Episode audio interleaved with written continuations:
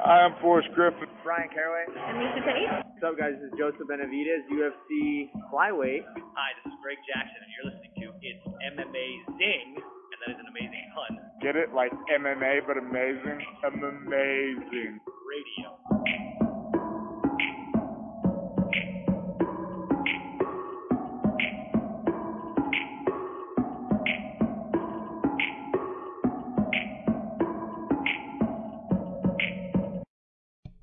Welcome to It's I'm Amazing Radio. I'm Dr. Law, got Kid Presentable back. And we mentioned it, man. What we can only have, we like we always have to have somebody in Asia. Mike's gone. He said he's not doing the show, so like he might be gone again. He we, we might have lost him. Nonetheless, we still got DJ Mark here. Mark, I mean that's the rule, right? We established this. Oh yeah, one of us has to be in Asia at all times now. Yeah, we have a base over there. it's, it's, it's, it's an amazing field office we're opening up. You know, not in Tokyo, some village on the side, but It's nice, man. You said you don't hear about One FC. Every time I turned on a TV, One FC was on. that's what One Mike FC said. was always going in Asia. Yeah, that's what Mike was saying. Also, like the one FC, big deal. Um, guys, Steph's back. Um, back from his trip. He's gonna be giving us a good amount of. He's got some stuff. Got a lot of stuff he likes in Asia and America. He's getting his America on this last week. Getting caught up. Man's already seen Justice League. I ain't seen Justice League. Why? Because Mark's a horrible person. Didn't invite me. Um, kids, let's uh let's get into this. Uh, UFC was in Fresno, which Marcus and I debated how far it was from us. Mark, did you look this up ever? No, you're right. You're It's like closer to three hours closer than to one and a three. half. I don't know what I was thinking. I was, Yeah, I, I mean, I- was thinking Sacramento. Yeah, because Mark, Steph, I'm not sure you caught this, where Mark said like, yeah, it's like three hours round trip, and I'm like, man, I know, I, I know you were just in the car and I was driving last time, but it's way farther than that. Oh no, we got to go deep into that Central Valley. There's a part But, uh, where we're you, just. get some, you get some fresh produce along the way. That's true. Um, all right, guys. Uh, so, uh, mentioned this UFC card was in Fresno, uh, which is in uh, Central California, which doesn't get any publicity because, well, it doesn't need it. Um, I'm gonna be bagging on Fresno a little bit, folks. Um, because they really didn't. Uh, they they got a good card here. Um, and they didn't deserve it because that crowd was garbage. Um, first, before we get too far into this, if you live in Alabama, there's an opportunity for you to go to the polls today. Today, when you get this, no, they get Oh, it Tuesday. It's Tuesday. It's in Tuesday. I'm not going to tell you how to vote, but you know, you guys have that impression of people in San Francisco. You know, bunch of hippies, smoke a bunch of weed, and all that stuff. I don't know if that's the only thing. Okay, whatever you guys got. Uh, We have this impression of Alabama, and there's an and there's an opportunity for you guys to fight against that. All right, or you could lean right into it, and anything anybody says about your state for a while is pretty much justified. Oh man, I see a lot of people doubling down in Alabama, and uh, that just is on my list of flyover states.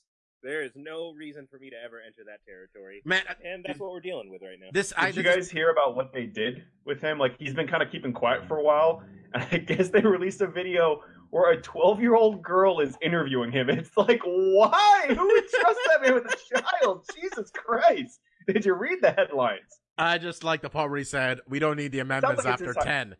He doesn't need the It amendments sounds after like that ten. was his idea. He's like, you know what we should do? Let's get a young, a nice, pretty little girl in here. And he's like, no, no, you sex offender, get these children away. you." Alleged, alleged. alleged, Yeah. alleged. Yeah, I mean, let, let- we, we, let's ignore the alleged part. My man said he doesn't. The man calls the Native Americans reds and Asians yellows, and said that we don't need amendments after ten, which includes the abolishment of slavery and all your states' Yeah. rights and Well, all the rights you have. You know, go ahead. One of the things this little girl asked him was like something like, "How would you, you know, be a good senator?" And he's like, "You know, I would uphold the Constitution." It's like, "No, you won't. You only uphold the top ten, and then all like the stuff where you actually progress as a country. You're like, nah, forget that stuff.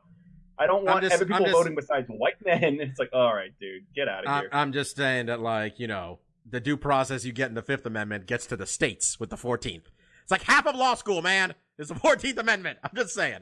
Anyway, um, garbage. Yeah, UFC Fight Night out in Fresno happened.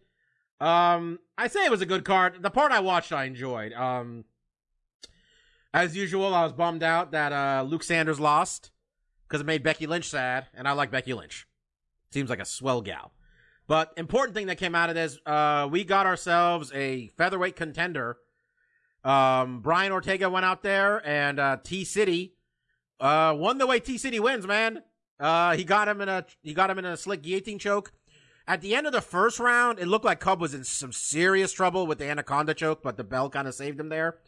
Um, the guillotine choke, just to give you an idea of the squeeze to Ortega has, uh, Cub's like Cub said, it felt like I was gonna die. Marcus, um, Brian Ortega's right there, man. You beat Cub Swanson, you deserve a title shot. Yeah, no, I mean, I kind of you saw the whole fight, right, Bobby?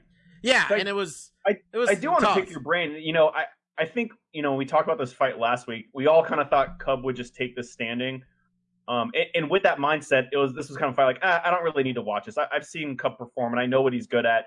And we've seen Ortega perform, but I kind of want to get kind of your analysis, Bob, with like how Brian looked on his feet. How did that first round go? Was he able to get him down? Was he able to implement his jujitsu well? It seems like he definitely had some times where he was able to do some catches, but I honestly I mean- don't remember how they got to the ground because, but on the feet, it looked like Cub was starting to string some shit together, and um, it like at some point, I guess they got to the mat somehow, and Cub was I thought was winning to be honest. I mean, it wasn't again. It looked like he was feeling some shit out, and he was trying to get his, you know, Cub was just trying to get himself going, and Brian was holding, you know, his own fairly admirably, but the man knows what he's good at, and like he hunted for the anaconda. And um and then in the second round, Marcus, you caught that thing where like he pushed off the cage with his foot yeah, to get yeah. to secure the guillotine. That was slick as hell.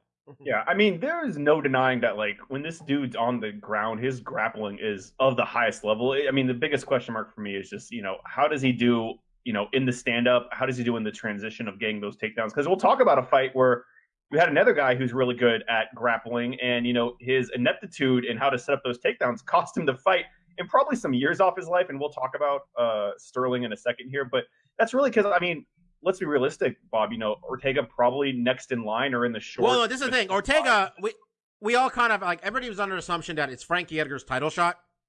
Um, Right. And Ortega has one fight left on his UFC deal. But what Ortega did is after the fight, he says, "This was a big win for me, but I don't think I deserve this more than Frankie Edgar. I don't think I sh- I, I would jump him." Which I think is a nice thing to say. I wouldn't. I would try to get that shit because I don't think anybody's trying to be nice to anybody in this sport. Um, but he said, I don't deserve this necessarily yet. And I mean, it kind of sounded like he was okay waiting because Frankie wants to fight in uh, February or March, which Well, do you think Ortega would wait for that title fight, or do you think he'd take another fight in the interim I think he's got to negotiate a new contract. He said, and then He wants to- negotiate? Because I mean, I think if he fights a top five guy or something and he wins, he's kind of undeniable at that point as a number one contender, and I think he has more, you know, leverage in the negotiations. Uh, and and you know, I kind of agree with his own assessment because I mean, Cub's a great feather in his cap, but I mean, Frankie's cap's just lined with that shit. You know, he's he's he's he's been fighting guys of of uh, Cub Swanson's stature for you know like five six years at this point, and Ortega's kind of just getting into the scene. So I think it's fair that even his own assessment, he says like, yeah, I probably need at least one more big win before I get there. But I mean, the dude is undefeated, and do you remember Bob? Has all of his wins been? Uh, I think he's got he's got five. He got a knockout in there. He's got five win. He's got five finishes, and he's also Okay. got the no contest, which we saw his first UFC fight because my man pissed hot for drostanolone, which is right there, Steph, next to that Hmm. Stanozol, which uh I don't know. I guess you know trying to be an action fighter and all that stuff, trying to make us forget that, but it is on his record. Man's got a no contest up there, but. I don't know. I think that might have been pre-USADA, so now like I was really much more wondering intense just, like, stuff. how many decisions does he have? And I'm looking at his record now, and since coming to the UFC, besides that overturn, you know, he's finished all his fights. So that's pretty impressive. You know, and, and there's Yeah. a couple names here. You know, it's not like he's completely devoid of. Dude, you I know, mean, he, guys- I think he beat some good guys, man. These aren't bad people. I mean, Steph, They're beat, bad. They're they're not No, top tier, right? Like Steph, I Clay mean, Guida and uh, Diego, they're not top tier. Well, I mean, Like, this is the these are the guys you fight on your second, third. I mean, like Steph, Oh, we we're talking about. He's got wins over Thiago Tavares. He's got Diego Brandao. He's got Clay Guida. Um, Ren- Renato Moicano. I don't think we're as familiar with necessarily, but Cub Swanson. All the man can do is win and win impressively, right? I mean, he can only ask so much for the man from the man. Well, I mean, yeah, Cub Cub was one of those guys who was kind of always there at the line. He he he was always missing that one win to get him the title shot. But going back to his own record, his last loss was Max Holloway. You know, he's like, the last time I let a young buck get by me, that kid's the champion now. And I mean, I was even just gonna project and jump the gun on it. Maybe you let Frankie go first because if Frankie pulls it off, Frankie's a better matchup for Brian Ortega than Max Holloway is. You know, he'll have size, reach, range, and Frankie's more likely to grapple with him. I have a hard time seeing him get in on Max. Holloway. Steph, get a little bit Max- closer to your microphone, please. Oh yeah, Ma- Max. You know he's kind of entering generational mode right now hmm. with that crazy ass winning streak. Like, if he was to rematch Conor, would I feel confident about picking Conor? I'm not sure. Max took him to a decision. You know, granted, you know we say Conor had his ACL and all that. That said, I got some venting to do about Connor in a minute since uh, his name's being thrown in the hat with a certain Filipino. So I feel like I have to give my Filipino hot take on that a little bit later. Oh, okay. Um, We're gonna have a special Brian- segment for that. I forgot about that uh, shit. but I mean, Brian Ortega's on a great path, and yeah, why not wait? He, he, I think um, from what I read and from what you said, Cub was winning on the feet, you know, and if say Holloway gets through Frankie, he's gonna need to shore that up. So why not take more time, you know? Um, The only reason I think, honestly, I think like there's a there's the matchup thing, but there's also I think Max just kind of like throws himself in danger a lot, man. I don't know, like Frankie, I feel at least will be running around, be hard for him to find him. I mean, I see your point. Max is on it. Max is on fire. I get your point. Yeah. Max is durable as hell though, so like right now he can stand there. You know, he was taking Aldo's best shots. You know, in the two fights against Aldo, that was in his strategy was to weather furious Aldo for two rounds, and he could do it. And I don't think Ortega hits harder or hits better than that. So it's it's tough for me to think there's not a giant gulf between the two standing up right now. Um, also a new contender here. Um, and he was right there anyway. But Marlon Moraes, um, kneed Aljamain Sterling, and he admitted he was going for a high kick, and Aljo like dove into a knee. He kneed him so hard. Aljo one leg went up stiff, and then it looked like he was dabbing, and then we cut away. And then we got that thing where they raise the guy's hand, but he's on the center of the octagon because there's a man laid dead in the middle of the octagon. With uh, and then you know they UFC doesn't com- UFC runs production, so God forbid they tell us what's going on with a man who just got knocked unconscious. So then we're just reading stories on Twitter that a man that he got uh, Aljo got stretchered out, wasn't awake. So there's all that. Um, that aside, Marlon Moraes deserves himself a title shot, folks. And the people who say there's two ends of it, there's two sides to this thing. Um, Steph, I'll go to you first on this, where we're talking about the TJ and DJ fight, you know, the Dillashaw uh, Mighty Mouse fight, which sounds like it's happening allegedly, though a certain mouse wants to get paid. Um, people make the point, man. TJ didn't do what I mean. The one end of it is we all want to see Mighty Mouse fight TJ Dillashaw because Mighty Mouse beat everybody up else up in that weight class. The other end of it is TJ Dillashaw hasn't beaten anybody. Um, he just got the belt and there are contenders for him to fight. Um, which way? I mean, I guess we see both arguments, Steph. But which way do you lean? I mean, what do you want? What do you think needs to happen? I I I want the DJ fight because that's for DJ's sake. That has Mhm. nothing to do with TJ. It's that we need DJ to have some compelling challengers. But for the people in the bantamweight division, I get it. You know, uh, I'm sure Cody is going to want to get back for his a rematch. I think he has to probably win one to get there. But Moraes, you know, this is a big win for him. But we're we haven't even mentioned Jimmy Rivera. Rivera's been sitting there for Yeah. a hot minute, and that guy looks great. That guy looks fantastic. That guy really shed some light on the dirty. Yeah, he's got a, um, fighter. He's got a uh, fight in a couple weeks, I think, because he was gonna fight. Uh, somebody got hurt, and then he's fighting somebody lesser opponent. I forgot who he was gonna fight, but he's right there also. And uh, Raphael Assuncao's right there too. Nobody talks about Raphael Assuncao. Um, so you which way? I mean, I mean, what if, you and want. if, if Dominick ever can, his body can hold up, he's still somewhere in there as well. Yeah, 135 is insane, and um, it's just.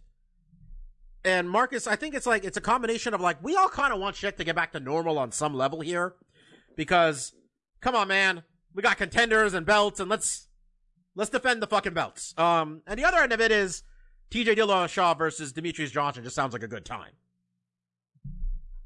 Uh, yeah, no, I mean, uh, yeah, like you guys were alluding to, it, it's that super fight isn't for Dillashaw, who, I mean, Bobby, I think you misspoke. I mean, TJ's beaten a lot of guys. He hasn't I defended meant the like he belt, just- I mean, he just think got- he yeah, to. Well, I think that But I was. mean, I mean, some of the guys you even named, Sun Sal, he had two fights with him, and they were both really close. He won one, he lost one. But no, you're you're, right in the assessment that yeah, I meant. a You know what I meant. yeah, yeah. There's a lot of interesting. There's a lot of interesting matchups, and a lot of these guys he has entangled with, like uh, Marlon that we're talking about here, um, and then uh, Jimmy Rivera. So yeah, that super fight would really be for DJ because he's lacking incredible opponents because he's been champion forever, and he's he's that that division has been demolished at this point. You know, it's just rubble with people that he's already broken that are maybe getting a second chance at him. So, but yeah, I mean, Marvin looks great. I think him and TJ would be awesome. I don't. it- It's. I don't know what the rankings are, so I don't know where the pecking order is. I have to imagine that he's jumped up a bit, but I still think his debut, where he lost a razor close decision to a, a Sun Sao, and I feel like that was the same kind of fight TJ fought. It's like when you fight a Sun Sao in Brazil and it's close, he wins. That's just it. That's just it. You fight him. Well, in honestly, Brazil nobody close, looks- He's gonna get the nod. Nobody looks that. On only time I haven't. No one's looked good beating by La Sunsao. I don't think since like Faber did it at like WEC 20. Like he just. Yeah, like- it- it's hard like to look Guida, good beating him. Yeah, there, there's definitely some guy. No, I don't think it was Clay. It was someone else. He's definitely had in the past. There's definitely fights where he kind of dropped him and he didn't look that great. But when he's really coming to his own, yeah, he's been hot and tough. I mean, the other guy doesn't look good beating him. This is the problem yeah, too. yeah, they're super close, and you know, but I, I still think you know, I thought uh Moraes barely beat him in Brazil, and I thought TJ in their first fight just did enough to squeak away. But in Brazil, I think he gets a little bit of you know an extra point or something there, and it's more than enough to kind of. I mean, they weren't robbery. In fairness, they weren't robberies. no, either one of they them. robberies. They were super close in, in both cases. I thought the other guy did a little bit more, but you know the judges saw it differently. It is what it is. But yeah, no, uh, Dillashaw has a ton of guys, and I mean that division is bubbling hot right now. So yeah, uh, I mean TJ wants the DJ fight because it's a big paycheck for both of them. I think when you have a super fight like that, you know it's going to bring in more eyes. It's going to get more media attention. It's going to get more hype. What's that? At least we hope it could bring in more eyes. I have to I have to imagine at least some. I mean, because I'll be more excited about, it. and I think that'll kind of trickle into some of the maybe casual fans. I think that's the toughest thing. I think the hardcore fans really want it because I like we've talked about so many times with a Mighty Mouse. Like we just need a challenge. I, I need a fight where when we're going into it, I'm not sure he's not going to obliterate this guy.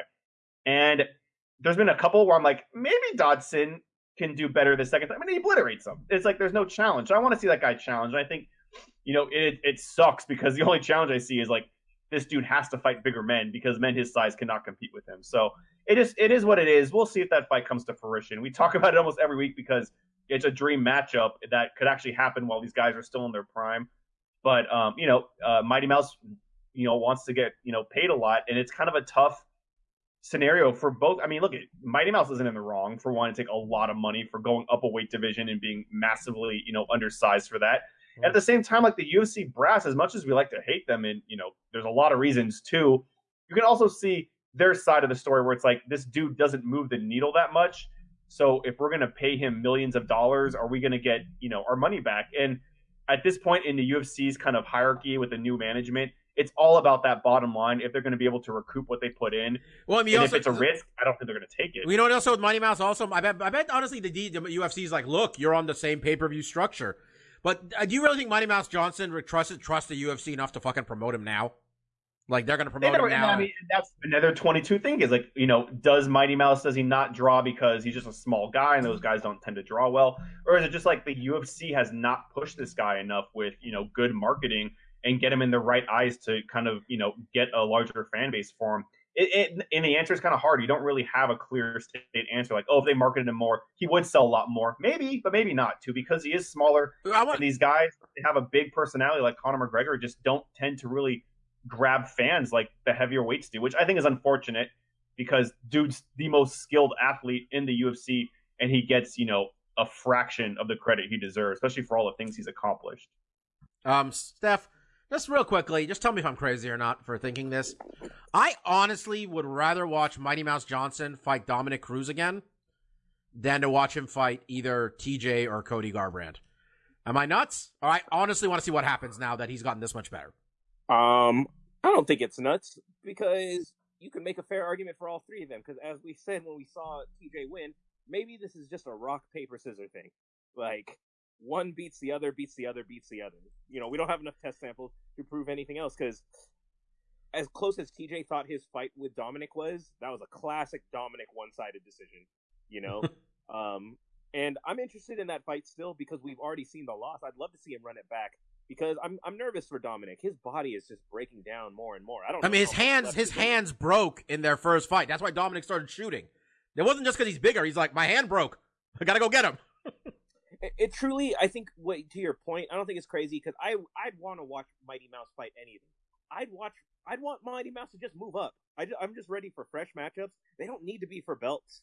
I'm not. I'm not interested in belts. You know, because that's what this current, you know, era has taught me. Belts don't matter that much. I want to see the matchup, and yeah, give me any one of those guys because they're all fresh challenges. They're all, you know, it is a size disadvantage, but we've seen Mighty Mouse be this massive favorite for so long now. It'd be kind of interesting to see him either, you know, regress back to the to the median or even slightly be an underdog in some of these fights. So um, I think all of them are compelling. So there's no wrong answer there. Um, yeah. Also on this card, uh, Jason Knight fought. I'm I'm a big I'm a big fan of watching Jason Knight fight, but he looked really not good in this. And then he bit his opponent at one point. That was weird. Oh, I Um, didn't see this fight. This is the one thing I saw, and he. He's normally so much better. He's normally so. I mean, it wasn't a bad fight, but like, like his nickname is Hick is Hick Diaz. Like he just throws down, and he didn't look that. Uh, he didn't look that great in this one, to be honest, man. Um, Yeah, he bit the guy's finger and then he poked him in the eye. That was just a. Uh, that was a real. Uh, what was that one guy who couldn't stop cheating? Costas Philippou, There he or is. yeah, or Mark's guy, um, Dirty Bob Bob Shriver. That's what yeah. The more modern version of us, Philippou. We always bring up Philippou. Philippou was a good fighter and all, but like in the Tim Boetsch fight, I swear, like he headbutted him, he poked him in the eye, and he kicked him in the dick, all within like a round, and then he won. That was it. Um, uh, worth mentioning, Frank Trigg worked as a referee in this card, and it was I I Oh. like that man. I did Uh, not know that. All right. Yeah. Frank Trigg has had to fight. He had to fight. Uh, he fought. You know, he did 500 fights before he did a UFC fight. Um, Seems fair. and That he. Uh, More they fair than he needed because it's not like this dude doesn't know the sport. Like he well, you know what it is? Honestly, he said he said he failed the first time he took the test. He said it wasn't easy. No. He says honestly, it's not easy. And then he said, what's interesting was they said this is how you make money. He says there's no money doing this. He says I do it because I want to give back. He says I love this sport. I want it to get better. And I'm like, man, good job, Frank. well done. Um, he did a fine job in the Benito Lopez Albert Morales fight. Um, Alexis Davis uh, won, but it looked like a creature was growing off the side of her head, the size of that fucking bump or hematoma, whatever's going on there. Um, and I thought Frankie Saenz is better than being the first fight on Fox Sports One on a card like this, but I feel I there was a time we were talking about him being being good, and oh, he lost a lot of fights. That'll do it. Okay. Yeah, well, I think too. Like we we kind of talked about it off air and then kind of shat on the card on air, but there's not a lot of there wasn't a lot of name value on this card. But I guess you know what you, more or less you told me, Bobby's like these are some kind. This is more like an up and comers kind of card, and there was some kind of credible matchups going on. We just weren't super tuned in because it wasn't the names that kind of get us excited, right? Like I. I there's some guys here that might be something in a couple years, but right now they're really not much to talk about. So it's kind of an I don't know, kind of like a, a new challengers kind of card, if you will. Steph, this Fresno crowd would not stop doing one thing. The fucking Ric Flair woo. Um, that, that's got to stop, man. Just saying. Oh, uh, yeah, I mentioned to you off air, Bob. Uh, for me personally, there is nothing that makes me think a crowd is worse than that woo chant.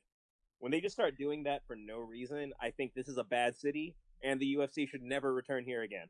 That is my feeling on every crowd that does that. Um, honestly, it's it's unless Ric Flair's there, which one time Ric Flair was there. Okay, if Ric Flair is there, go nuts. But no, don't do that. Um, My issue with it, Bob, just to clarify, is people do it just to fill space. They don't do it in, as a reaction to anything. They just start doing it, and it's what I hate when every crowd. And if you've ever been to a sporting event, you've been by this fan, the guy who thinks they're the show. They think they're there to practice their stand up. They think they're there because everyone wants to hear their comments on everything. That's what the woo guy is. They think All right. they are the show, not the fight. Th- this is- sport. And I can't, I cannot stand that kind of fan.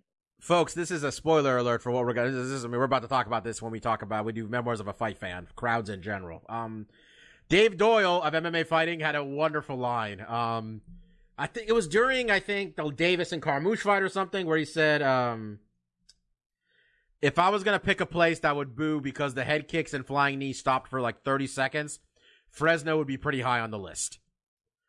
Dude nailed it.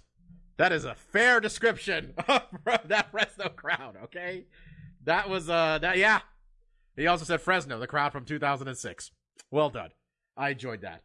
Um yeah, we didn't go to this. Didn't look that good on paper. Ended up being good. Um, do I regret not going? Uh, I regret the UFC's inability to put enough fights on this card for me and you know my friends here to drive. Honestly, not that far, like to see this shit. I don't know. I mean, come on, guys. Saturday night, make this worth a damn. It's really all we're asking, I think. Um. All right. Uh, some shit happened this week, guys. Um. Marcus, we wanted it. Um, we got it. Stipe Miocic is defending his title against Francis Ngannou at UFC 220 in Boston, um, January 20th, and from and then the co-main event, Daniel Cormier taking on No Time, baby, No Time Ozdemir, No Time whooping dude's ass in a bar fight, Ozdemir. I mean, we could walk out of this card, Marcus with a really different situation in two weight classes. Yeah, I mean, I think what makes that most exciting is you have two fresh challengers that, you know, I, I think at least, you know, have a good shot of winning, uh, you know, the belts uh, come that Saturday because they both have heavy hands and they're just able to land. You know, there's commonality between both those fighters. Like, I, I, think I think No Time is a little more unique because he doesn't have that kind of physicality. I mean, you look at Ngannou and you just imagine like, yeah, this guy could punch holes through people's heads.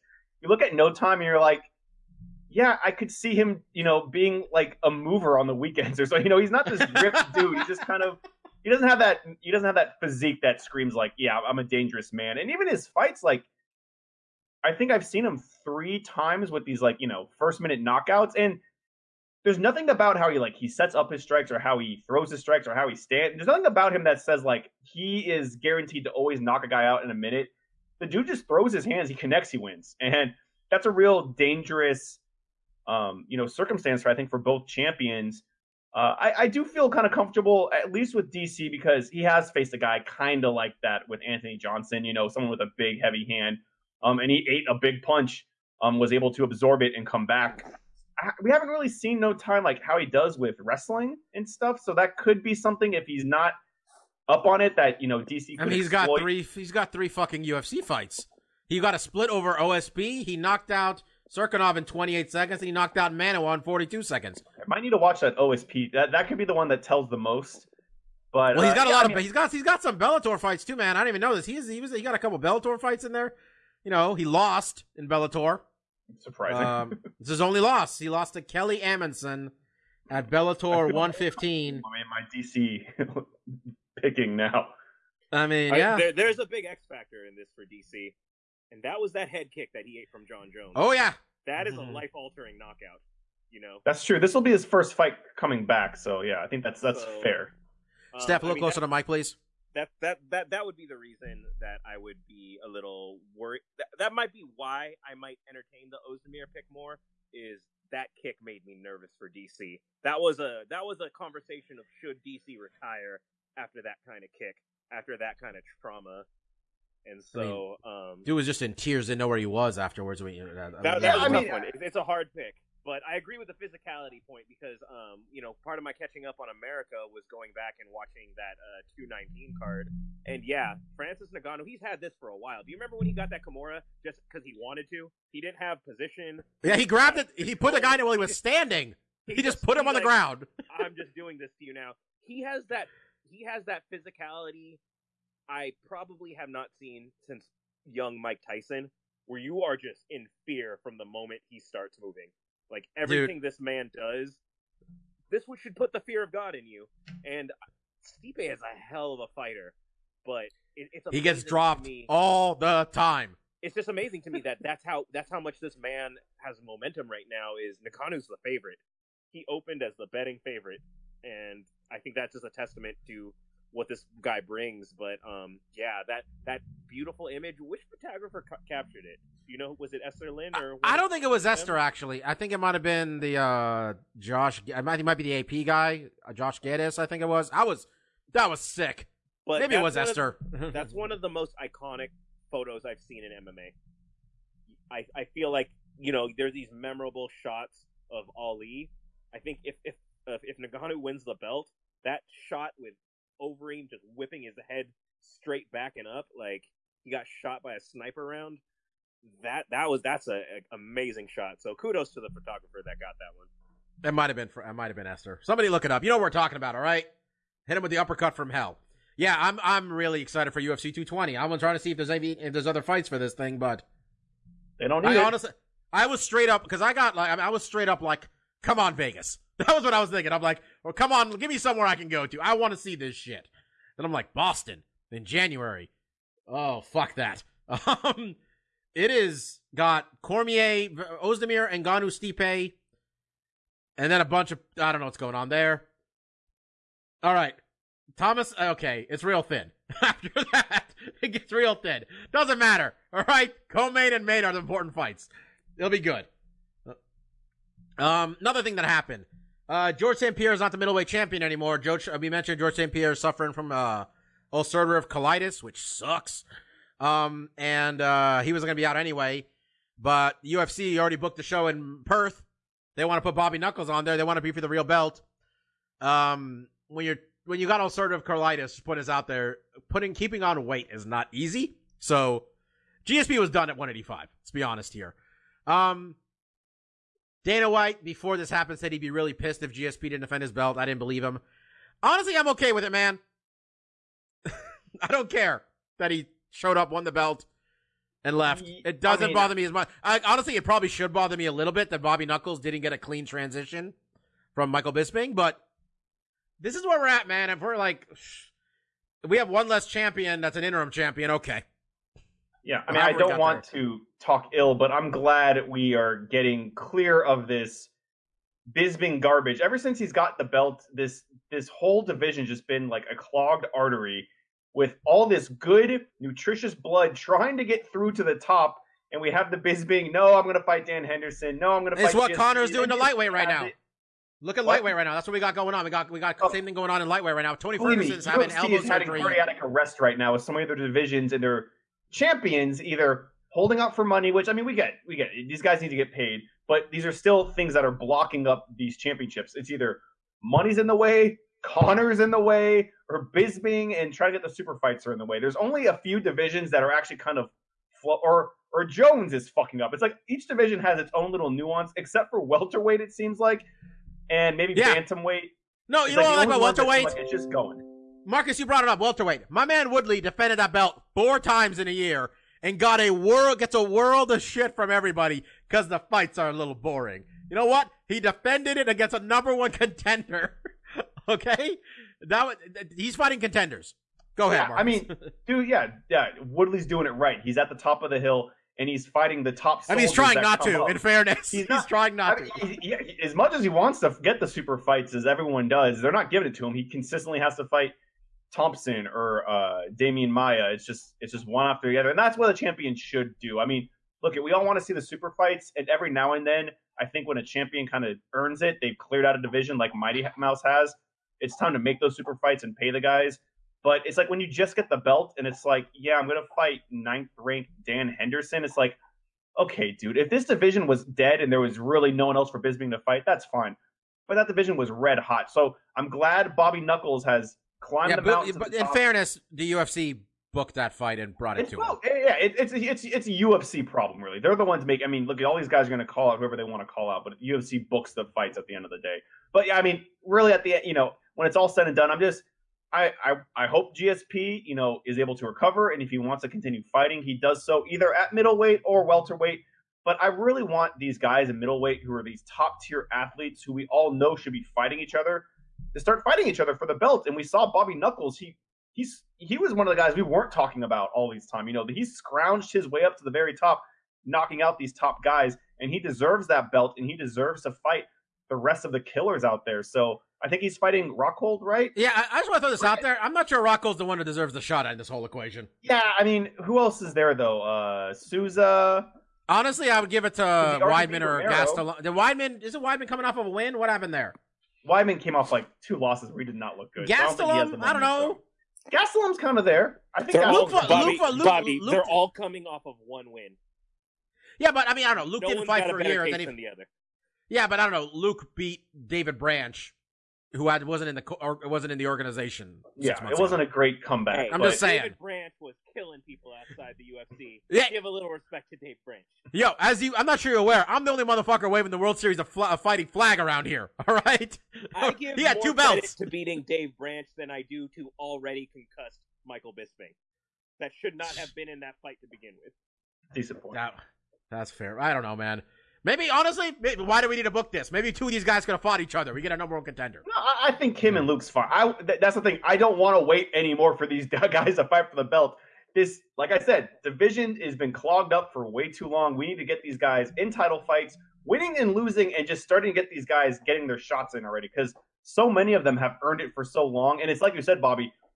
They've earned it for so long. They have to start fighting each other and eliminating themselves. And now there's no true contender because they've all fought in each other amongst themselves I without mean, fighting. how many, how many, how many guys did Max Holloway have to beat before he got a title shot? Now he's beating everybody. He's been, he's had like one defense. Bobby, let's take it in defense of Luke Rockhold. Let's take it to the meta picture. What was the best Luke Rockhold that beat Chris Weidman? The lonely Ru- Luke Rockhold, who doesn't have a family, who doesn't have anyone. So all he has is training. And what happened in this time? Demi Lovato left him, made a hit song about it, and she's blown up. So this is sad, lonely Luke Rockhold. We're getting fighting for the belt. This is going to be the best Luke Rockhold. Wait a minute, Stefan's here with the analysis. I like that. That's why. That's why. That's what we missed with Stefan right there. Um. Okay. Uh. Anything else happen? Real talk. What happened? Steph, want to talk about some of the Filipino people? Oh, go. Uh, we're gonna. No, we gotta talk about that horse shit. That's what needs to be talked about. Stefan, go. I'll tag in later. Uh, yeah, so supposedly Manny Pacquiao's people have been in contact with Conor McGregor. Um, and By the way, I don't. be- I just want to say I don't believe that, but go, uh, I don't think it's possible. But go ahead. if it happened, I'm just gonna vent about why this path is uh, fruitless in my eyes. I was a big Manny Pacquiao fan, kind of out of necessity. He is a Filipino kind of right you had to. And I will say, I've been a mark for Conor McGregor. I have defended a lot of his actions. Um, but if this Pacquiao McGregor boxing match came to fruition, this would be me drawing the line. I didn't draw the line at Floyd Mayweather. I wanted that to happen. I was a part of the show for that. You know, we paid into that one. But this would be the line for me. Because let me just set the stage for pa- Pacquiao. Pacquiao is an increasingly irrelevant fighter. What was his last fight? It was for free on ESPN. Why? Because after a string of recent homophobic comments, Nike, the premier, you know, athletic apparel manufacturer in the world, dropped him. He lost all his sponsorship. Manny Pacquiao went from being one of the biggest pay-per-view draws of all time to free on ESPN. Let's think about that. And then he got robbed by a bad decision. And again, with Conor, I got that he was chasing money, but part of me respected him because what I liked about Conor is when you, you know, when you when you peeled back the curtains a little bit, he seemed like he had a real appreciation for martial arts. He seemed he had this appreciation for movement, for combat. I believe that he was putting on a show, but I'm starting to think that he's drowning in his own gimmick now. I'm starting to think that it's gone to his head a little bit now, and he doesn't want to fight anymore. He doesn't want to defend anything. You know, like okay, I was like, oh, he'll eventually go back and defend his belt. He'll eventually do this. It really doesn't sound like he will anymore, and he's just this mercenary for hire. And I I'm losing respect for that. And if he gets into business with Pacquiao, I think he's making himself further irrelevant. I am working under the assumption that this is just him posturing because they're not giving him a number he likes yet. And um it's the same way because like the UFC's full of shit. Where first they said Dana, Nate Diaz hasn't turned down Nate Diaz didn't get offered his fight. Then they said we've been offering Nate Diaz fights left and right. Nate Diaz says the UFC offered him a title fight in any weight class. I'm gonna assume they just said, "Do you want a shot at Tyron Woodley?" And he said, "Give me twenty million dollars," and they said no. Let's Um, see him fight Nagano in a couple months. Yeah, they're trying to they're trying to get that fight. Let's not even kid ourselves. Don't f- fuck this Tony Ferguson shit. All right, that's not happening. Tony Ferguson getting elbow surgery is a real opportunity for us to read in about a week or two. Tony's hurt. Well, I guess Conor's going to fight Nate Diaz on Super Bowl weekend. Watch. All right? If that happens, I don't want anybody, anybody to be even a little bit surprised. Um, I mean, Yeah, can we I just don't- get I- Conor and GSP out of the way? Can we just get that out of the way? GSP can't keep food down, man. He's gonna go down to 145. That's what this is all explaining to. He's gonna get to 155 when it's all done. He's winning all the belts. All right, he's just jumping around. Conor's got that belt. Um, yeah, I don't think this is really happening. I hope it's not really happening. I really don't have any interest in it happening. I watched Pacquiao's last fight. He kind of got jobbed, if I'm not mistaken, right? Like he won, everybody thought he won, then he got dicked because the guy was Australian and the fight was in Australia. It should hurt me Um, to say this being a Filipino, but he deserved that. I think I was talking to you. I'm like, yo, you watching this? You're like, no, fuck that. like you were just done. um, compared to the time us watching in Seattle outside of a bar window when it's like 35 degrees to watch Pacquiao fight Marquez. I mean, that was that was just cold. He got like knocked out through the ropes. They cut to like his screaming, crying wife. That was just cold. I just I remember I remember that too because I remember thinking like, man, like it's cold. How how long how long are we gonna be out here? I'm looking over at Mark like I don't care that much. And then when he got knocked out, I was like, oh thank goodness we get to go home. we'll go back inside. Um, yeah, I don't buy it. I think we're gonna end up with Nate and Conor. I still think that we're gonna end up with Nate and Conor. That's just I've been saying that for. then again, I mean I've been saying that for a year. It hasn't happened. I hope so. This is a long way saying that one of Conor McGregor's biggest marks. Talking about myself, I'm coming off of it a bit, and it's a bit disappointing. Um, yeah, Marcus, what do you think we're gonna get? I mean, do you think we're, do you think this is real? Um, I mean, really, with Conor, you, you really can't say anything that's definitive because, I mean, on this very podcast for many months, we kept saying that this Floyd Conor thing's a bunch of bullshit. It's never going to happen. It's literally impossible. He has a UFC contract.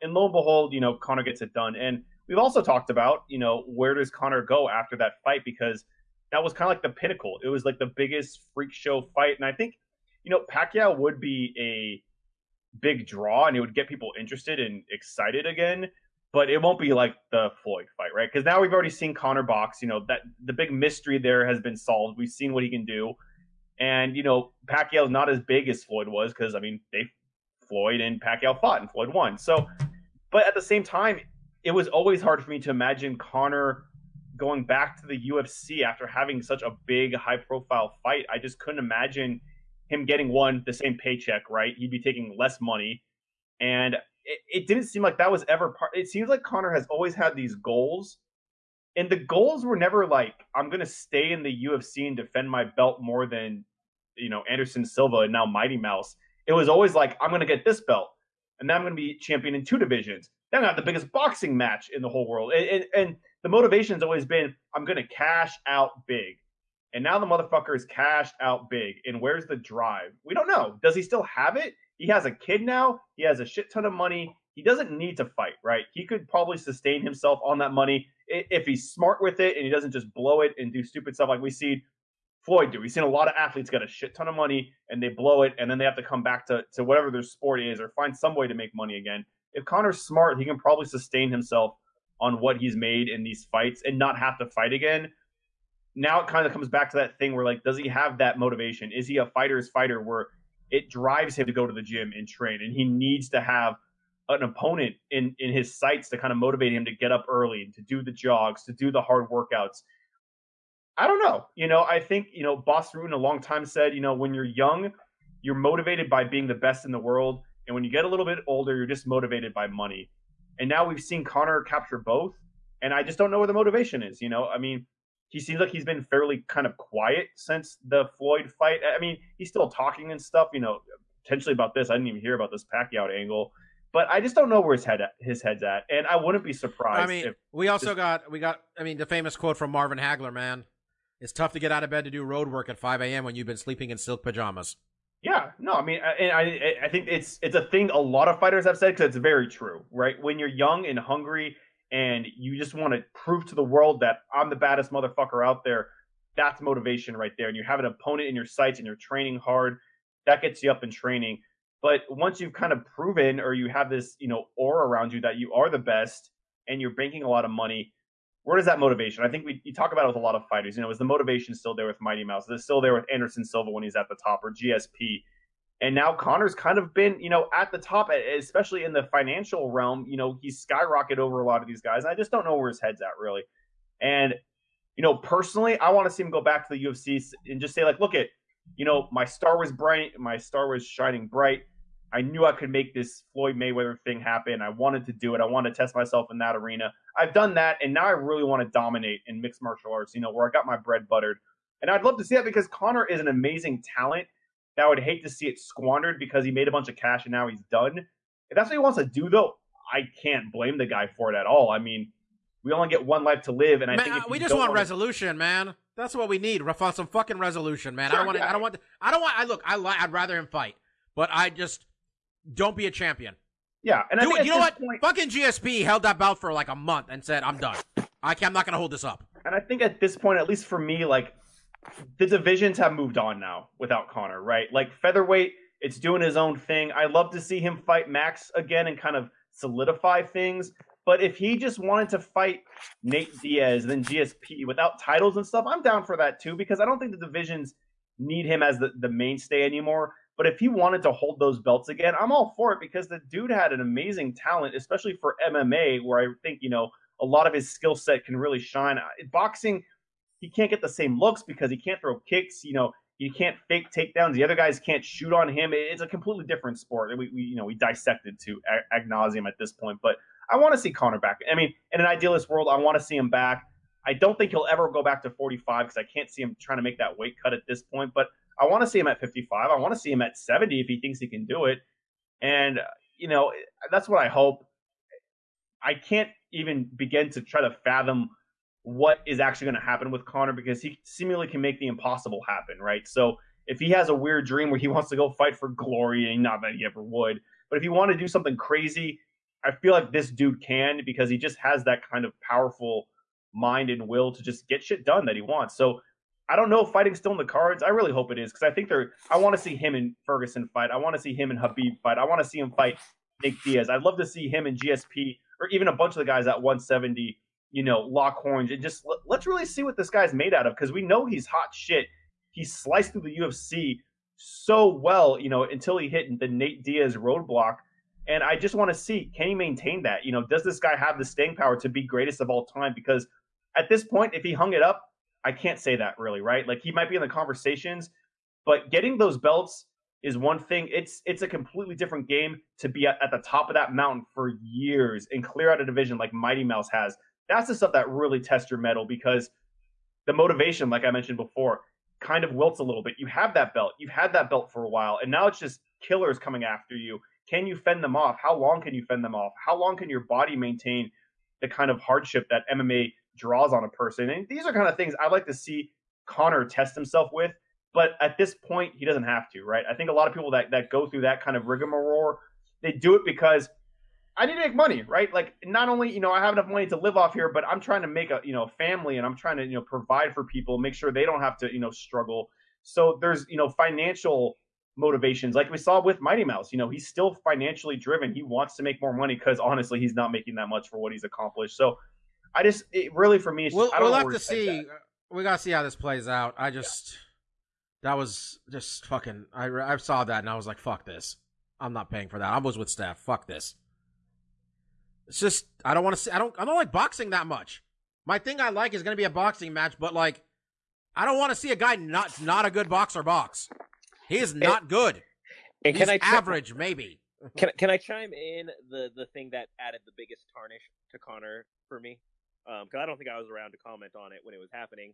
When that dude, when Conor doubled down and shit on Marc Goddard, who I hold as the best referee in MMA right now, that was a bad look. That, Yeah, that's, that was- That, that's what hurt Conor the, the most in my eye. Was like, that's the best guy we got. That is the best guy we have refereeing the sport right now, and I still stand by that. I think Marc Goddard is a tremendous referee. Um.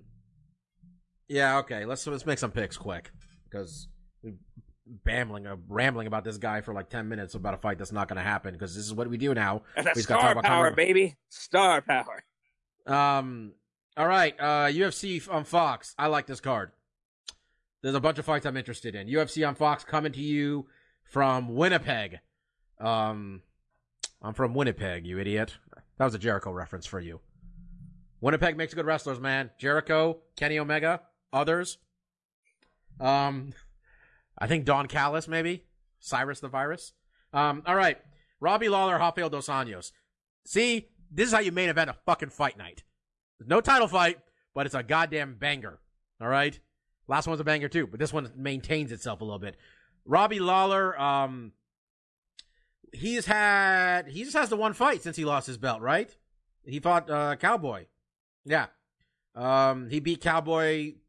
I thought he won all three rounds. At minimum, he won two rounds. That'd be the Robbie Lawler move right there.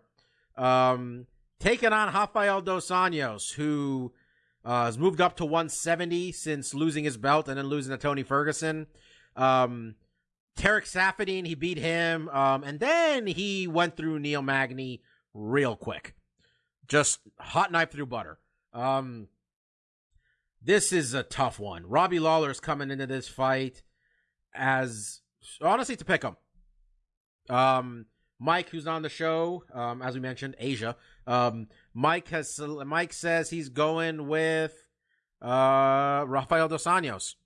Um, Marcus, what do you got, brother? What happened to Marcus? Uh, looks like he dropped for a moment. And Mark, okay, Stefan, what do you got? That was too high pressure of a pick for him, but um, Yeah, for me, I'm picking Robbie. Um, you know my story, same old song and dance. I chronically undervalue. Steph, you're blocking your microphone a little bit. Oh, I I am known to undervalue RDA quite a bit. Um, I never truly believe in him, and even though he, like you said, he, he cut right through um, Neil Magny. Neil Magny is a real back ten gatekeeper.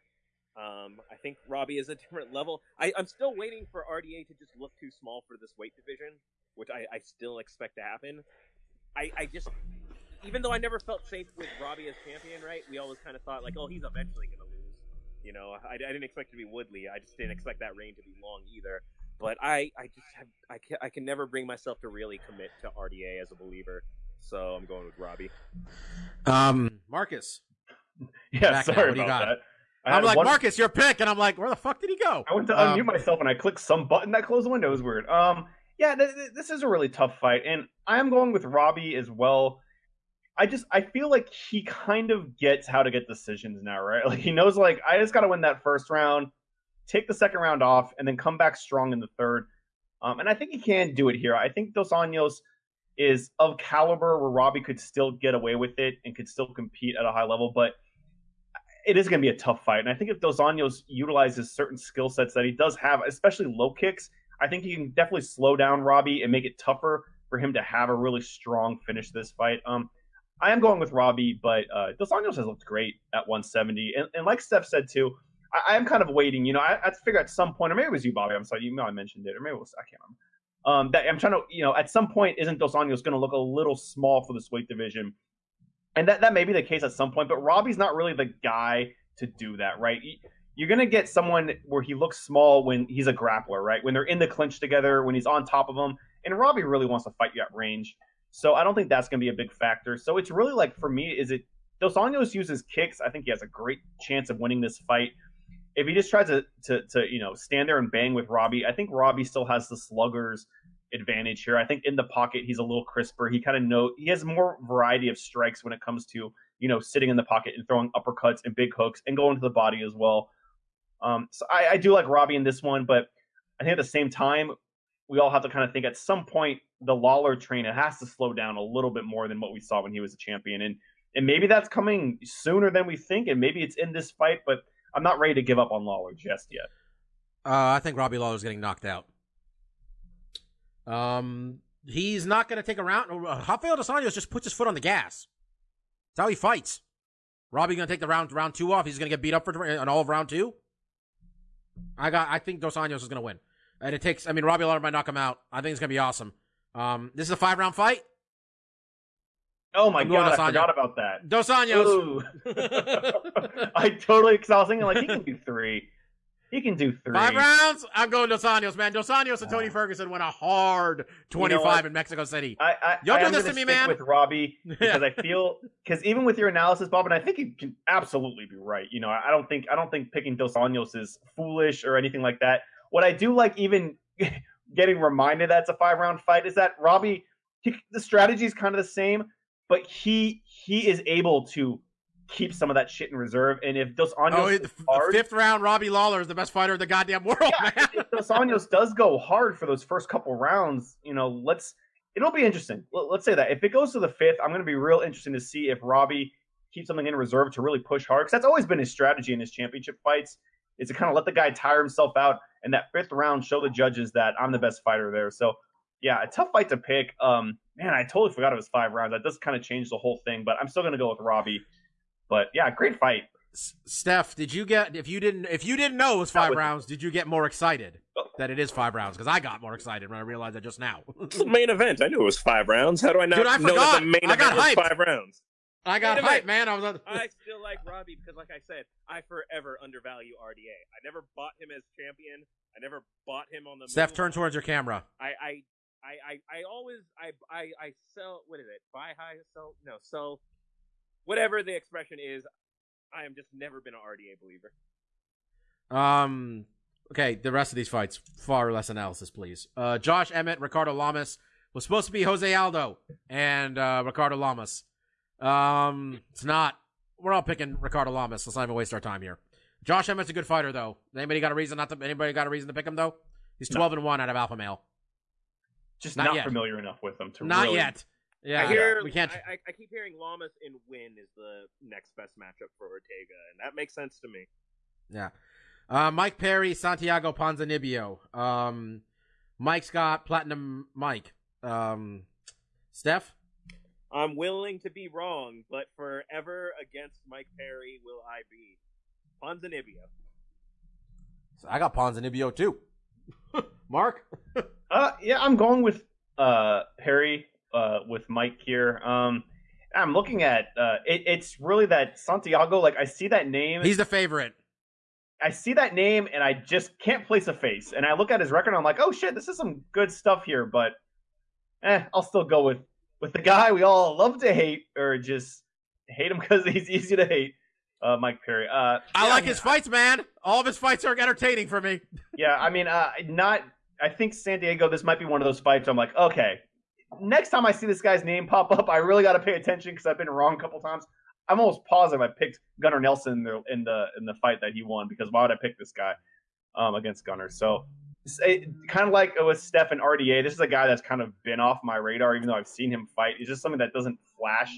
And maybe when he beats Mike Perry, I'll finally kind of put the dots and be like, oh yeah, I shouldn't bet against this guy. He's a winner. Uh, Glover Teixeira, my man Misha Cirkunov. Um, Mike Scott, Go- Mike Scott, uh, Teixeira. I'm gonna just hope fucking Misha Cirkunov wins because I'm not like terribly interested in watching Daniel Cormier. ah, you know what? Fuck it. Yeah, I still got Misha Cirkunov. He's younger. I'd be better for everybody. Stefan. Uh, I'm gonna take Glover. I've come down on Cirkunov as a little bit of a prospect. He suffers from that case of I'm not totally sure what he's good at. Like I don't know what his clear thing that he asserts his will on to win. So Glover's still kind of good at everything. Uh, I got Glover. Mark. Mark. Uh, yeah, I'm going with Misha as well. Um, a lot, Damn it. it, it's for a lot of the same reasons with you, Bob. Like, I just want to believe there is a new generation coming in that's going to be able to beat the old guard, of which I think Glover is. I mean, dude's at 38, but you, you look at you know the guys Glover loses to, and they are top notch. This is kind of like is Misha of that caliber as well, and I don't think that's a clear answer right now. And I think Glover definitely could win this fight, but I want to believe that we're getting into new blood here and that Misha is capable of beating some of these, you know, top tier guys that are kind of on their way out, as I kind of see it. Um, all right, yeah, that's happening. Um, Memoirs of a Fight Fan. Um, this week, if you know, some not no transitional material, working quick here. Already have a goddamn hour long podcast. Um, we were gonna do it last week, and then I changed my mind in the middle of the show, which really didn't help Mark or Mike very much. Um, our best and worst, um, best and worst crowds we've been a part of. Um, best crowd I was a part of was and we're gonna we've been we've been to a lot of the same cards, folks. You're gonna get a lot of agreement here. Um, UFC one eight nine, I think it was Conor McGregor versus Chad Mendes. Um, Rory and Robbie was the co-main event.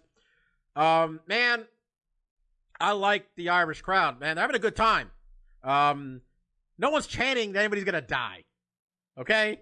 It was kind of mean when they booed the country singer, but I got it. And then, you know, he won. People were fucking stoked. Then, you know, celebrating on top of, you know, slot machines. I had a really good time with that crowd. I thought it was excellent. Um, I did not like, um, the card at, uh, at Arco Arena. I didn't like that crowd. Um, people just screaming for no reason indiscriminately. Just wasn't good, man. They got hyped for like Faber and Benavides for a minute. And like, but they didn't. I mean, it was just a shitty crowd. I, for Sacramento, it would really let me down. I remember thinking like, these people have seen too many cards for this to be a bad crowd. This is my Uh, honestly. Is, Speaking more to like that- there, there, there were worse crowds, but that one was disappointing me. I guess would be the best example. Speaking to that Arco crowd, when I was making my uh, kind of general point about that guy in the crowd who thinks that the crowd is there for him to practice his stand up, I was directly referencing that Arco card. It was a Hispanic, uh, heavyset man who was a couple rows in front of us, and that dude, he needed everyone to hear every one of his jokes for every 15 seconds throughout the entire course of the card. Uh, I just can't stand people like that, man. Do you have a favorite? Um, I mean, like you said, how can you deny the Irish crowd? That is such a unique spectacle. Um, another good crowd was uh the Weidman Ronda double co-main we saw Mm. also in Vegas. That happened. Um, Vegas crowds are real hit and miss because Vegas relies on tourism, but that one also fell on the International Fight Week, so you got a lot of international fans. Um, and I just think there was good representation. You had the contingent of like Canadians there. You had your contingent of Brazilians. I think uh, was it around Memorial Day? So you had The uh, Fourth of July. the Fourth of July. So you had people really, you know, you had the American hype behind Weidman and Ronda. Um, it was just a diverse crowd. I think those are, you know, really good. It's tough for me to remember the specific ones, man, but in general, I It's really like- you gotta remember it's an incident that pissed you off. Is really what it is. Sure.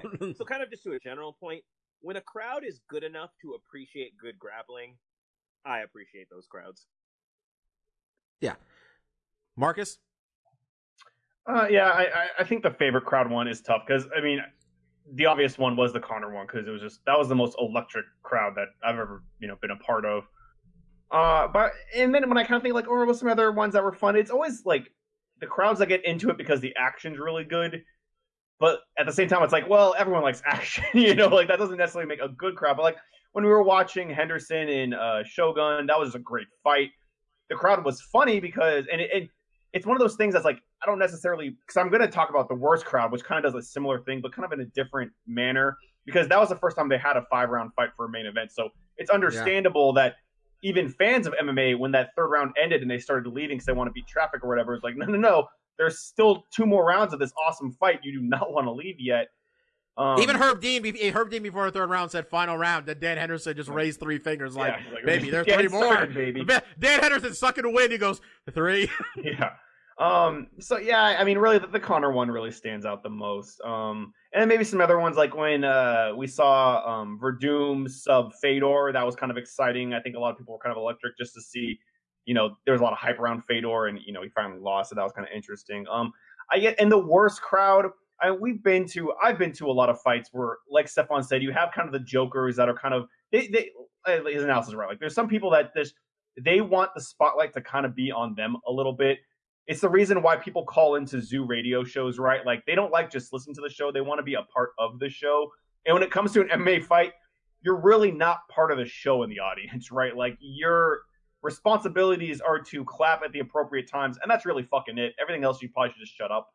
Uh, but um, I guess one of my least favorite crowds is those ones that we went to in San Jose, which you know San Jose is a decent fight crowd. I mean, uh, Scott Coker will tell you it's like the best fight crowd, but it's really those early Cung Le fights where he's the co-main event and he finishes his fights up, and then literally like three fourths of the arena leaves because they're all there just to see Cung Le, and nothing else is like the main event hasn't started yet. Like, where's everyone fucking going? They're about to hit the club. I think that that kind of shows disrespect. I think it kind of sucks when you're the main event and when you're walking out, the arena is mostly empty because Cung Le has finished his fight. I think kind of sucks. Um, but yeah, you know, I think I just the- want to say, like, literally, the card you mentioned, Fedor and Werdum, half the crowd left because Cung Le Cung Le was left, done yeah. fighting in the co-main event. Yeah, I mean, there's been a lot of fights where that's happened. Right? Where like Cung Le, he's not main eventing. He ends. Everyone was there to see him, and it's over. Um, I mean, to, to be fair, like we've left we've left cards when there's still fights on. They're mostly Bellator cards. We're going to see a bunch of guys that we don't know, and they're probably going to run fights for another three hours. Okay, it's that, that's dead. you can't fucking post limbs, man. Come on, that's not a thing. a Post different a different mark would have been like I'm gonna say I when I buy a ticket to an MMA fight, I want to see all of the MMA. These are fights. free tickets too. Bellator, like they they pack so many fights in there. You're like, you know what? I got my fill. I'm cool. Especially after a main event, it's like I can't go back to undercard kind of fights. But but yeah, every you know every crowd is gonna have people that don't really know what's going on or that boo when it's in any any crowd that boos is just kind of dumb. Right? I mean, like if you're booing, go try to fight someone for five minutes, and when you grasp onto them, holding on for dear life because you're exhausted, then you'll understand what these guys kind of go through in like a minuscule sense. So it's just it's just uneducated for people to boo. I get it. It's sometimes fights aren't exciting. You know, like we've seen lots of fights that are like, if I wasn't more educated, I would want to boo too because I want them to know like I'm not having fun right now. I, I wanted to boo. I wanted to boo when we were on press row and and MVP decided he doesn't want to throw punches against Yeah, Fernando Gonzalez. There's totally fights for if like, we were if we I'm weren't on press fun. row, if we weren't on press row, I'd be like, all right, time to fucking boo this dude. Just fuck this guy. I'm never gonna. I'm never gonna be a booer. I just. I. I. I, I know what the guys are.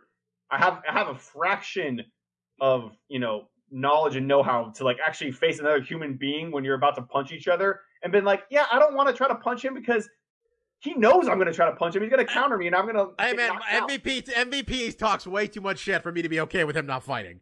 Um, all right, let's just get going on this thing. Uh, stuff we like. Um, I'm gonna go first. Mine's pretty quick.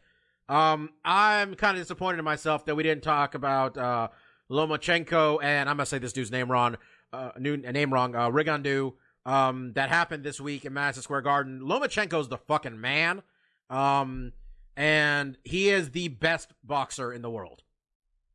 He is pound for pound. In my opinion, I've never, I don't, nobody else is better than him. The way he fights.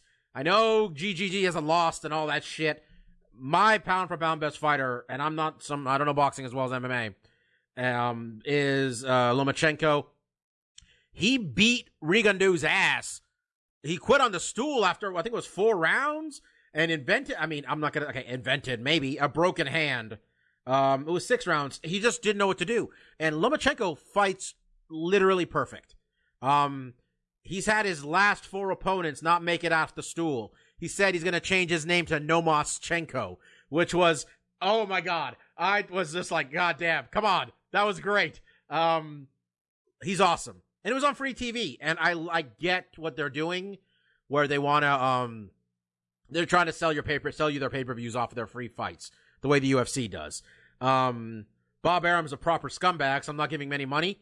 Um, and this, look, I knew what we were getting into. I, I think people, people knew what was going on here was, despite Rigondeaux being, um, undefeated, this, there was a matchup that was not going to favor him. Um, was set up to make, uh, Lomachenko look like the bad motherfucker that he is. And he did. So well done. Um, this is the boxing I'm willing to watch. I'm willing to watch the very best person box. All right? Don't feed me a over the hill uh, Filipino legend versus uh 0 1 amateur uh, 0 1 Irishman, all right? It's not a fight. I want to see. Don't don't feed me that bullshit. Um Marcus, you want to go? We'll end with Stefan. his Asia Yeah. adventures. Um, I I think last week we were just kind of pressed for time at the end. I kind of forgot to mention some big video game stuff that went on last week, but uh, the VGAs happened, which are the Video Game Awards, which happen every year. And then also uh, this last weekend was the PlayStation Experience, which has been happening down at Anaheim. Um, so yeah, uh, just to kind of break down those real quick. Um, VGAs is really like one fourth award show, two fourths game reveals, and then another fourth of just awkward, kind of cringeworthy announce not like uh, announcements and like people talking that aren't you know like the whole thing is like to basically get this out there. Um, the VGAs used to be um, hosted by Spike and Viacom. It was a huge deal. They put a bunch of money behind it. Um, once Viacom didn't want to do them anymore, uh, Geoff Keighley, who's kind of been a face for MMA media and journalism for decades, he still wanted to host the event, and uh, and so he decided to do it himself. And I think that's really courageous to kind of take on this huge kind of thing to kind of host it all your own, get all the exclusives and stuff. So the events themselves are kind of they're fun to watch in like the train wreck train wreck sense, where there's just like awkward cuts to people that aren't ready to be on camera yet, and just weird presenting and awkward people getting in front of there, which is kind of fun. Um, I mean, the real meat of it for people that are really into games is that they normally reveal new games, which they did um, this year, and they show trailers for some. So I just want to go over some of the stuff that was announced. Um, I think the biggest thing that was announced there was either Soul Calibur 6, um, which had been rumored before, and then Bayonetta 3 coming out exclusively for Switch, which really wasn't rumored at all. They actually showed that they're porting Bayonetta 2, and then you also get a copy of the first Bayonetta on Switch when it comes out, and then a surprise announcement of Bayonetta 3. Um, they announced some other games. They showed trailers for um, Death Stranding, which is Kojima's next game, which is just a complete mind fuck, but looks really cool. Um, I'm trying to think of some other big stuff. They showed uh, the pre- the game developer for A Way Out is kind of over over passionate about games and stuff like that, and he went on a huge rant. Um, his game A Way Out though is really interesting and cool. I love the first game he presented, Brothers: A, a Tale of Two Sons. Uh, so that was cool. Um, it, it, actually exceeded my expectations for the VGAs. I thought they'd kind of be low key this year. Um, PSX they came out. They usually have a big showcase where it's kind of like an E3 presentation. They came out ahead of it and said like, we're not doing a big showcase. We're going to do kind of more of a develop uh, developers panel.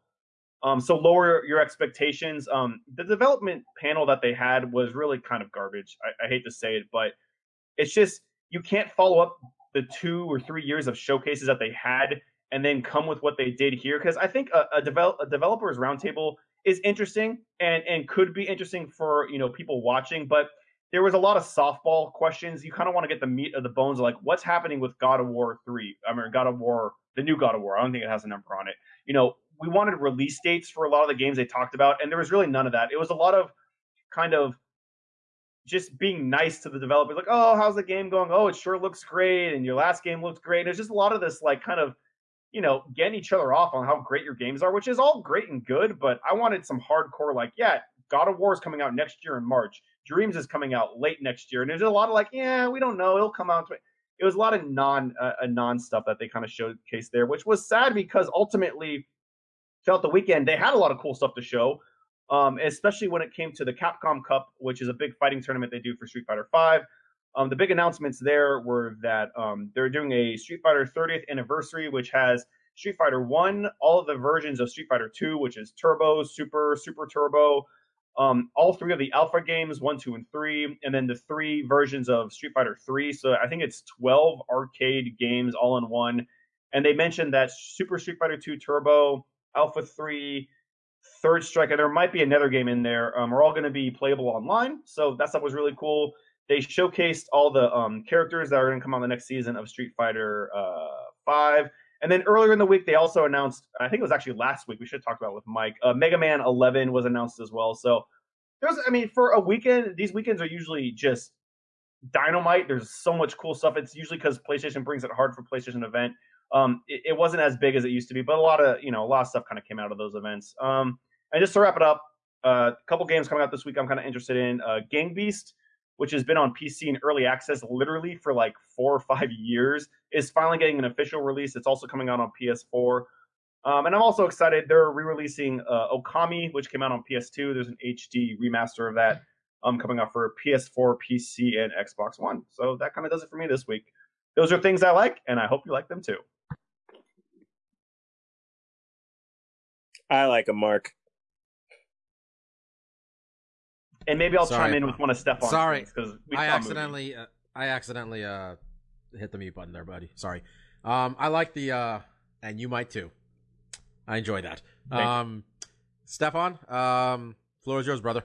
Um, yeah, I, you know, if you guys listen to the show, you know I've been gone for like three weeks or so. Uh, I was basically in Asia since about early mid November. Um, I went to Japan, the Philippines, and uh, my final destination was a brand new one. Um, it's not as commonly on people's lists, uh, Cambodia.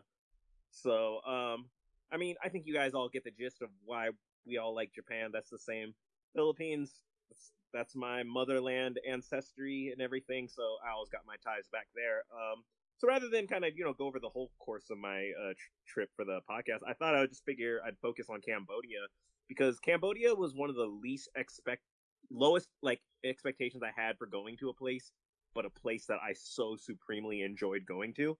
Um, it's just not high on the list for a lot of people, and you'll know that's just a way of life because it's not easy getting a flight there. You have to take connector after connector. I had to fly down to Kuala Lumpur, which is the wrong direction to get a flight there. It, it's it's not the easiest place to fly into, um, but it's it's a beautiful country. Um, first off, they take American dollars, so they make it nice and easy for you. But uh, it's one of those countries when you go to, the exchange rate is crazy, so it just makes sense that they take uh, American dollars, or at least it makes it easier. Uh, their their their money is called Cam Kamai Riel, and I believe the exchange rate while I was there was four thousand and seventy to one U.S. dollar. So thank God I did not have to do that kind of math when buying things. But um, it was just a really fun time, and I was actually shocked. The amount of Western tourists that travel there is pretty through the roof. Um, but I think it's probably because of the main reason I went there, and that is this ancient temple city called Angkor Wat. Uh, it's a giant Hindu temple that I think was built in the year like six or seven hundred. And um, first off, the amazing thing is that's just one of like forty temple sites. There's a whole lot of them like that in Cambodia to go to, but Angkor Wat is the biggest, it's the most massive, um, and interestingly enough, they are going to severely limit the tourism to it uh, sometime next year in 2018.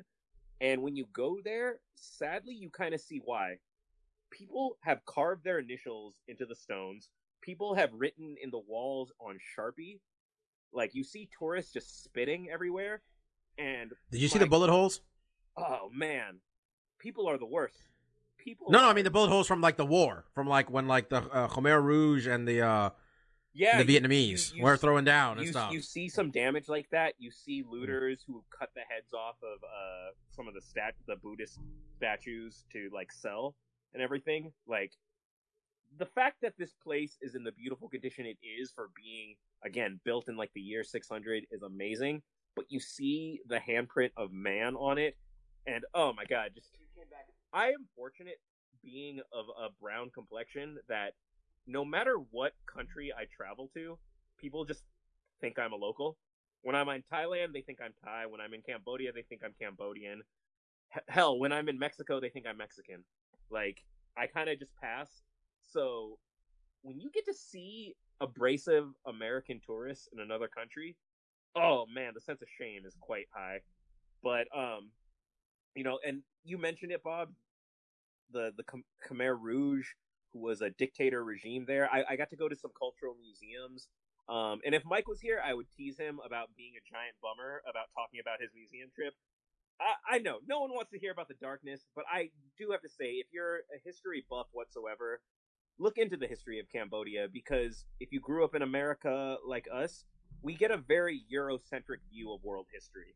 You know, we we don't really get told about the atrocities that happen in Asia. And I mean, the one statistic I'll share, which was just crazy for me to read 80% of the Cambodian population was born after the year 1979. That is amazing to me. That's how young the population of this country is.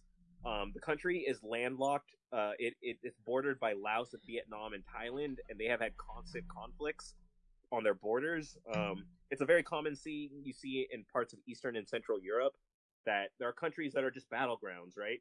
Because there's more powerful nations that surround them on all sides, and they're just this middle country in between.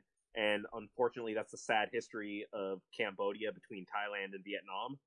And um, it's just a constantly shrinking country. Uh, they we talked about they were they used to be 58 provinces, and now they're 26 provinces. Like there is just constant assault on their borders.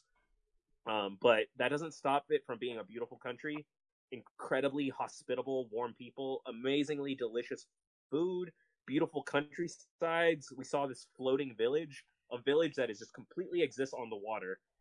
That everyone gets everywhere via boat. Like, you know, it's it's just amazing to see how people of the world live. You know, um, I highly recommend that country. Uh, if you like to party, the later it goes, the cheaper the drinks get. We started at three dollar cocktails. By the end of the night, it was one dollar shots. So, um, Man, it's I had like this party line. I town. just, I was thought you were gonna let with how end with how beautiful it was, and I was gonna say, see, Cambodia, not just for sex tourism. and you're leaning into the booze, and it's getting cheaper as the night goes on. I'm like, you should have ended with the beauty. My life It's works a better. beautiful. Hey, hey, yeah. There's working girls there, but there's a lot of regular people too partying. It might be hard for you to tell the difference, but there's a difference. I'll, give it that. Um, Steph, do you want to save Oh. other stuff, or do you want to say? I, I, I'll I'll chime in on the America stuff because I gotta pitch it because it's been in theater for two weeks. The Disaster Artist is the funniest movie I have seen of the year. It is completely based on this cult movie called The Room, which is famous for being the best slash worst movie of all time. And boy, is it the worst movie of all time! But it's it's the standard benchmark of uh, so bad it's good. Um, Franco nails it. I saw he got a Best Actor in a Comedy or Musical nomination from the Golden Globes, so he's getting some recognition for this, and I think deservedly so. Um, you don't need to see a lot, whether you've seen The Room or not, as my dog starts squeaking her toy. Um, all you need for context is look up Cinema Sins, Everything Wrong with The Room in eight minutes. That'll give you all the context you need to know about this movie. If you want to see the original before you see it, go ahead. It's hilarious. It's the type of movie that has midnight screenings so crowds can laugh at it together. Um, and then on top of that, me and Mark saw Justice League together, and I will say this: the DC universe is significantly worse than the Marvel universe, but this is the next best DC movie after Wonder Woman. It is hands down better than Batman versus Superman, Man of Steel, and Suicide Squad in my eyes. Those movies were garbage, as Mark would say. Justice League has a lot of issues, and they're issues I associate with every movie Zack Snyder has ever made. There's just certain things he doesn't know how to do in movies, and that remains consistent here. But it was entertaining enough for my two hours. I was good with it. Man, Man of Steel was not as bad as the other two movies. Not saying it was good, just those other two were worse. Like I said, Zack Snyder just has problems as a filmmaker, and that he doesn't seem to understand. Chief most that he doesn't think he needs to read or understand who these characters are when he makes a movie. He's like, I want to see. got this. I want to see. I want to see his cut of the movie. By the way, there's a like. They should put that out because I know he had to leave. Right? Wasn't that a thing? Yeah, I think Joss Whedon took over for him or finished it up or something. But I mean, yeah.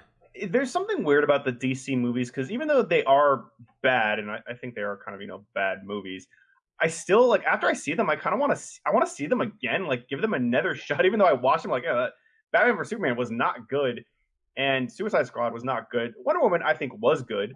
Um, but there's this like, especially in Justice League. I don't want to spoil too much because I know Bob hasn't seen it, but there's just some. It's not even just like dialogue that's poor.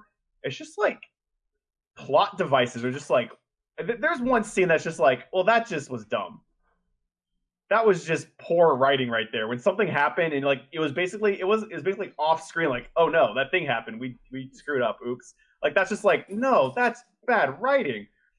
Um but there's i think at the end of the day what they do well in justice league is like it has good characters right? Like i want to see more of those characters. And they do it justice league too like i want to watch that. And i think if that's kind of their goal is just to get you to like these movies enough to give them another shot. I think this does a better job than uh, you know Suicide Squad did, or even Batman for Superman. Um, it, it's definitely better than those movies. It doesn't quite hit those peaks um, that Wonder Woman did, and I think it's mostly just because like that actress, what's her name, Gal Gadot, like she just steals those scenes. Like when she's on camera, it's like you just listen to her, and it's just like, yeah, you're fucking awesome. This is really good stuff. And she still has those moments. Like every time she's talking in Justice League, I'm like fuck, I like this character a lot. I want to see more of this. I wish the other characters around her were as cool and interesting as she is because they're kind of not, and it's kind of like she's just like talking to like you know puppets and stuff. But I don't know. It's it, you can just like when you see that, it's like they have a lot of good pieces of the puzzle here. They're just not arranging them right. And having seen good superhero movies, you know that that can be done, and you know what that's like. And you're just like, ah, they're getting closer. They're getting closer to putting all those pieces together and having a really strong story with really fun characters because they have pieces like Aquaman's kind of cool and Flash I think does a good job in kind of getting you to kind of care about his character, but it's kind of like Ben his Batman is still kind of dry, Superman's still dry. Cyborg was for me the character is like if they can get me on board with Cyborg because he's not really the comic relief, then I know they kind of have something here, and they don't really do it that well. You know, like I he's kind of interesting, but he doesn't really grab me like some of those other characters do. So they're getting it together. You know, they're getting closer and closer to having a really strong kind of cinematic universe, if you will. They're just still stumbling over a few things, and it's definitely kind of in the writing department and in the character development.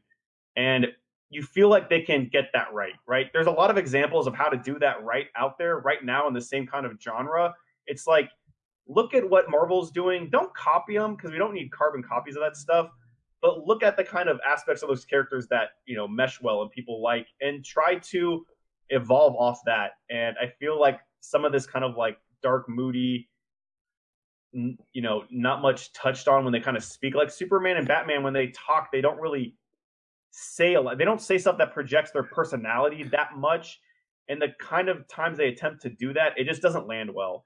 Just to chime in, Mark, real quick. This isn't going to be. It's not going to be much of a spoiler, Bob, but it's going to be talk about a specific scene that happened. You say don't copy them, but then oh, did I cringe a little? Justice League's opening, it copies them. The cell phone footage, that's right. Spider-Man: Homecoming just happened for them to start with a little uh, cell phone footage video blog thing. Granted, it's it's kids talking to Superman, but that little op- that opening was a reshoot too. That was one of the reshoot scenes Yeah. that they did. So that was a new scene they added, and that was like, okay, we just saw Marvel do this. That's a little on the nose. But, And I uh, mean, I think even more importantly, that that that joke and that scene doesn't really land. It didn't land for me at all. Like these little kids are interviewing Superman, and they're kind of trying to make them cute, asking silly questions and having them have a little like sidebars. Like he, the kid asks like, "Oh, have you ever beat a rhino?" And like the other kid's like, "Hey, shut up!" And he's like, "But the rhinos are like the best animal." And it's just like, yeah, I see what you're trying to do here. The writing's not there for that because it doesn't. It doesn't really feel like little kids kind of talking. It kind of feels like a scriptwriter writing a script trying to enact like, oh, what what would cute little kids say to Superman? And none of it just feels authentic like Marvel does, right? Like when when Peter Parker is doing his vlog, it seems so authentic to that character and just like the way he acts throughout. I mean, of course, that was a main character doing. These are just like you know side characters, these little kids, but it's just like. Yeah, you can see the quality bar is just not lining up there. Like I want them to look at them and do something better, but ultimately you know something different but ultimately better you know and now they're just trying to doing the same thing and that kind of scene is not landing so it's unfortunate Alrighty, kids. Um, we'll be back next week. We're gonna talk. Is there a fucking card next weekend? Isn't next weekend like Christmas? There's no card, right? No, uh, the weekend after this one uh yeah i think it might be a break and then they do the pay-per-view i'm not positive hey, if I was MMA, I would not want to fuck with Star Wars weekend either. that's this Um, weekend. they they do have a card this weekend. It's on Saturday, which I'm realizing then now. We they bought are- tickets. They are foolish for fucking with Star Wars weekend. All right, I'm gonna have to find. out. I'm gonna have to DVR this thing on my parents' TV, then log into that shit because I want to see the main event at minimum. This is a good card. It's a good card. Um, all right, guys, we'll be back next week. Um, thank you all for listening. Steph's back. Mike should be back next week. He's not actually in Asia, I don't think.